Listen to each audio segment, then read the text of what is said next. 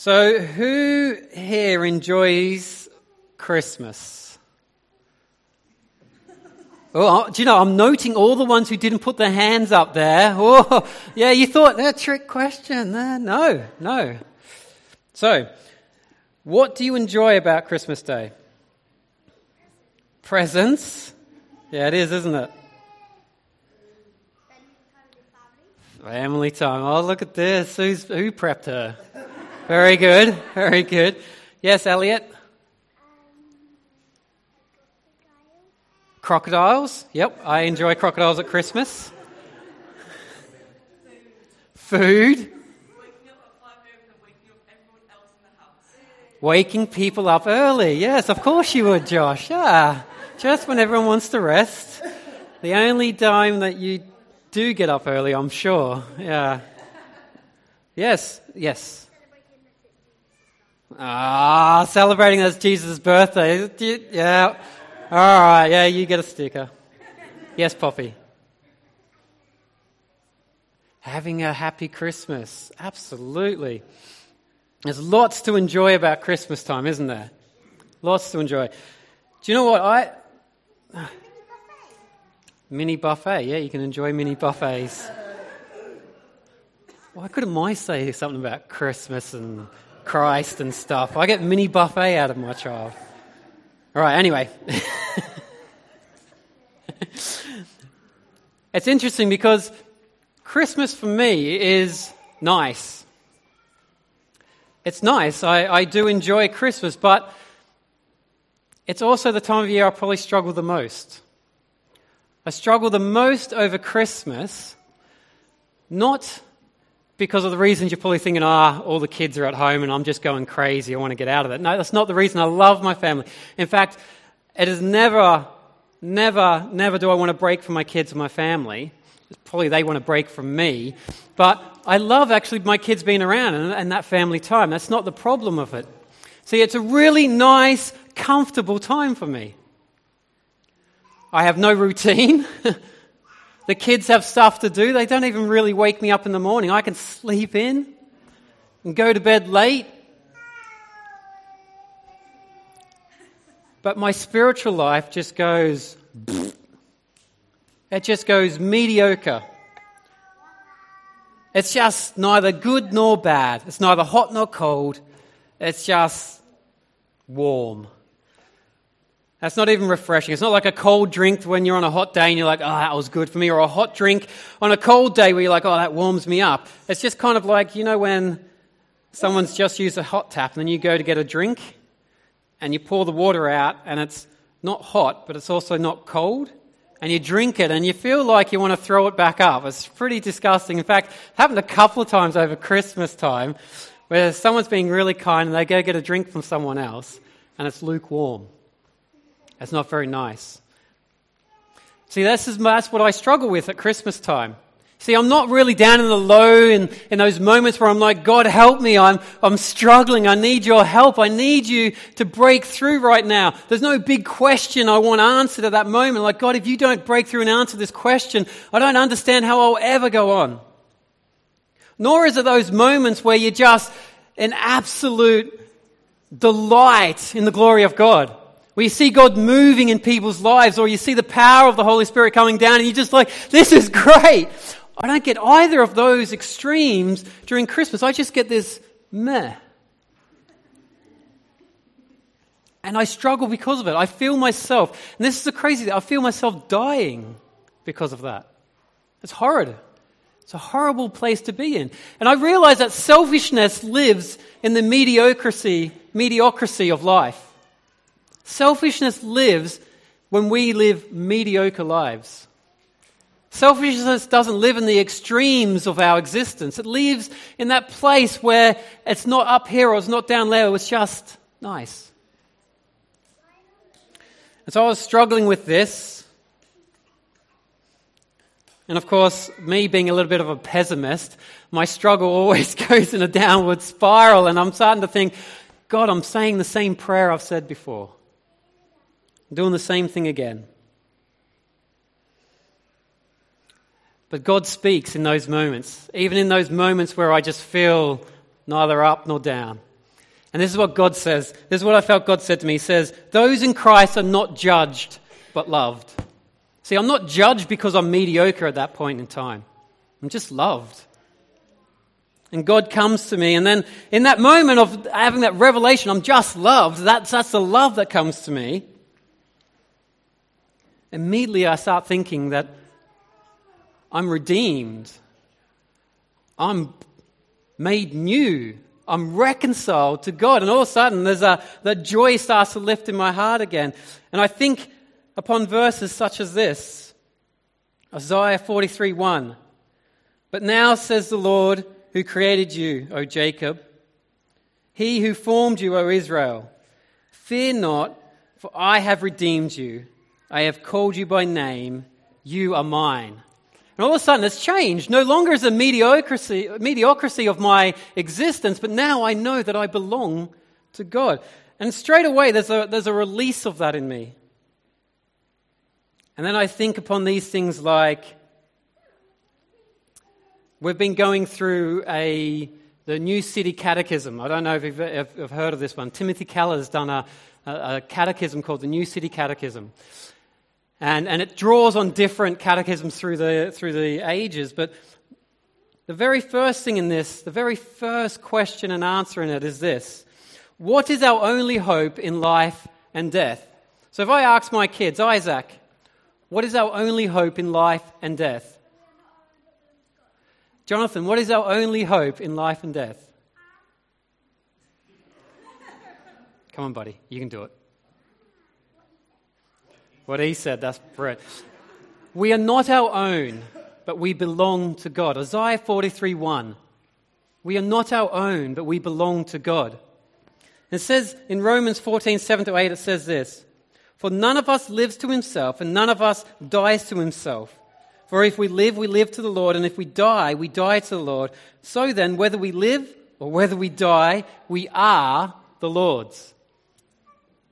And this changes me straight away. Straight away, I'm changed because I'm not that cat that comes in the backyard that you're trying to chase away before it craps everywhere. I'm not that mangy dog that comes through the, the front and tries to knock your bins over. I'm not that, that animal that you're trying to get rid of. I belong to God. And because of that, whenever I do stuff up and do a real stinker, He draws me in. He doesn't chase me away.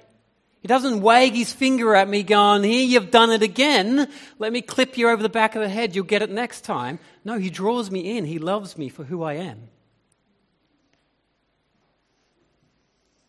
And because I am not my own but belong to God, this has practical implications.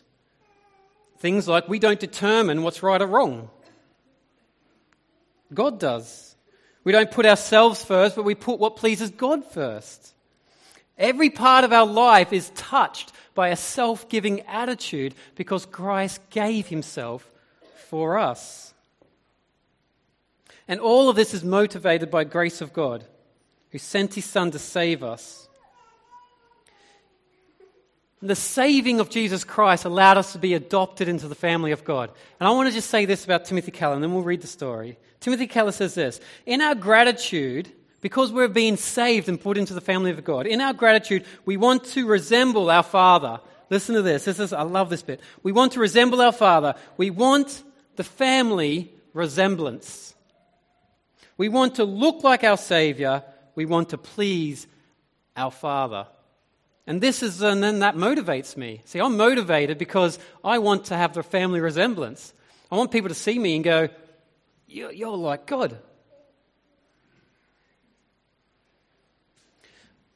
We are not our own, but we belong to God. And because we belong to God, because we belong to God, we're not that stray cat or mangy dog. We have great value because He pray, paid a price so great we could never comprehend.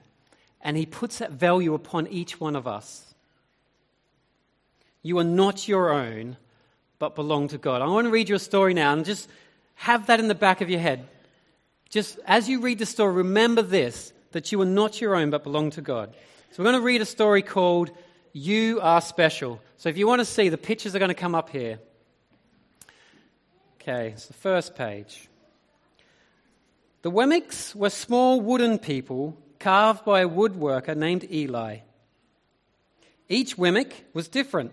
Some had big noses, others had large eyes, some were tall, others were short. Each Wemmick, next page, each Wemmick had a box of golden star stickers and grey dot stickers. The wooden people went around the village sticking stars or dots on one another. The pretty ones got stars. Wemmicks with rough wood or chip paint got dots. The talented ones got stars too. Some could jump over tall boxes or sing pretty songs. That's not me. Others, though, could do little. They got dots.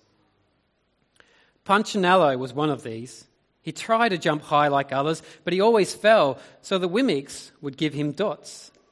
When he tried to explain why he fell, he would say something silly, so the Wemmicks would give him more dots. You're one too far.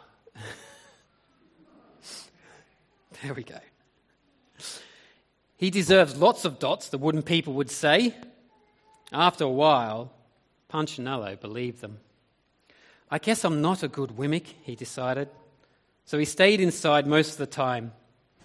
When he did go outside, he hung around with Wemmicks who had lots of dots. He felt better around them. One day, he met a different kind of Wemmick named Lucia.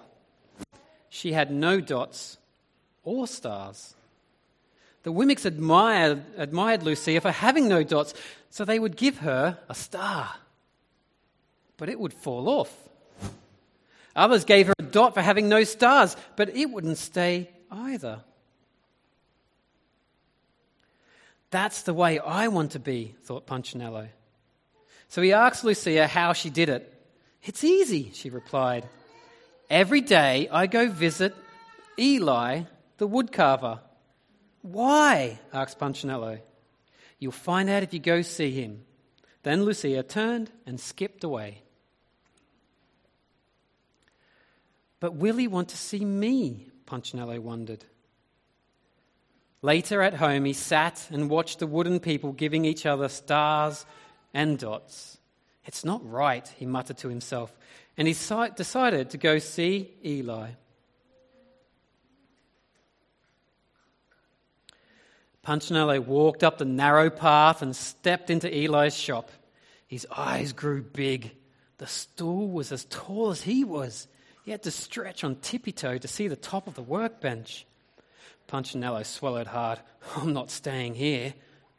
Then he heard his name. Punchinello. The voice was deep and strong. How good to see you. Come, let me have a look at you. Punchinello looked up. You, you know my name? Well, of course. I made you. Eli picked him up and set him on the bench. Looks like you've been given some bad marks, said the maker. I didn't mean to, Eli. I really tried. Punchinello. I don't care what the other Wemmicks think. You don't? exclaimed Punchinello. No, you shouldn't either. What they think doesn't matter. All that matters is what I think. And I think you are pretty special. Punchinello laughed. Me special? Why? I'm not very talented and my paint is peeling. Why do I matter to you? Eli spoke very slowly. Because you're mine. That's why you matter to me. Punchinello didn't know what to say. Every day I've been hoping you'd come, Eli explained. I came because I met Lucia, said Punchinello. Why don't stickers stay on her? The maker spoke softly because she has decided that what I think is more important than what others think. The stickers only stick if you let them. What? The stickers only stick if they matter to you. The more you trust my love, the less you care about stickers. I'm not sure I understand, Eli smiled. You will, but it will take time. For now, come to see me every day, and I will let you, and I will, every day, and let me remind you how much I care. Eli lifted Punchinello off the bench and set him on the ground. Remember, Eli said as Punchinello was leaving, you are special because I made you, and I don't make mistakes. Punchinello didn't stop, but in his heart he thought, I think he really means it. And when he did, a dot fell to the ground. We're just going to finish up with this thought. I just want you to remember this thing, and as I said before, the reason you are special is because you have put a great value has been put on you by God. And the reason there is a value put upon you is because you were bought with a price.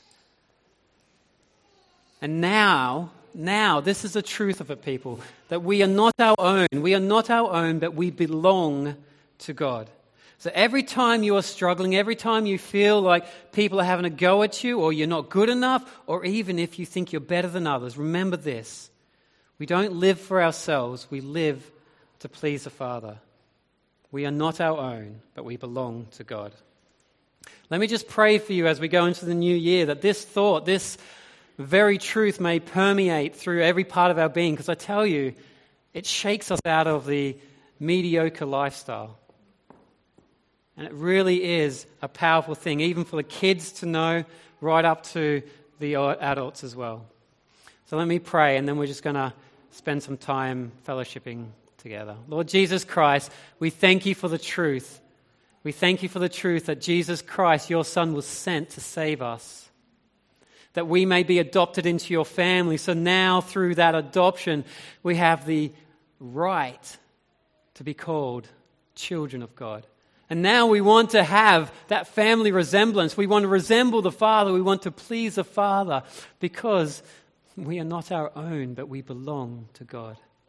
So I pray that as we go through the rest of this day and as we go into the new year, may this be the captivating thought, the, the very essence of our motivation that we are not our own, but we belong to God. And because of that, we want to be like the Father. We want to be, have that family resemblance. In Jesus' name, amen.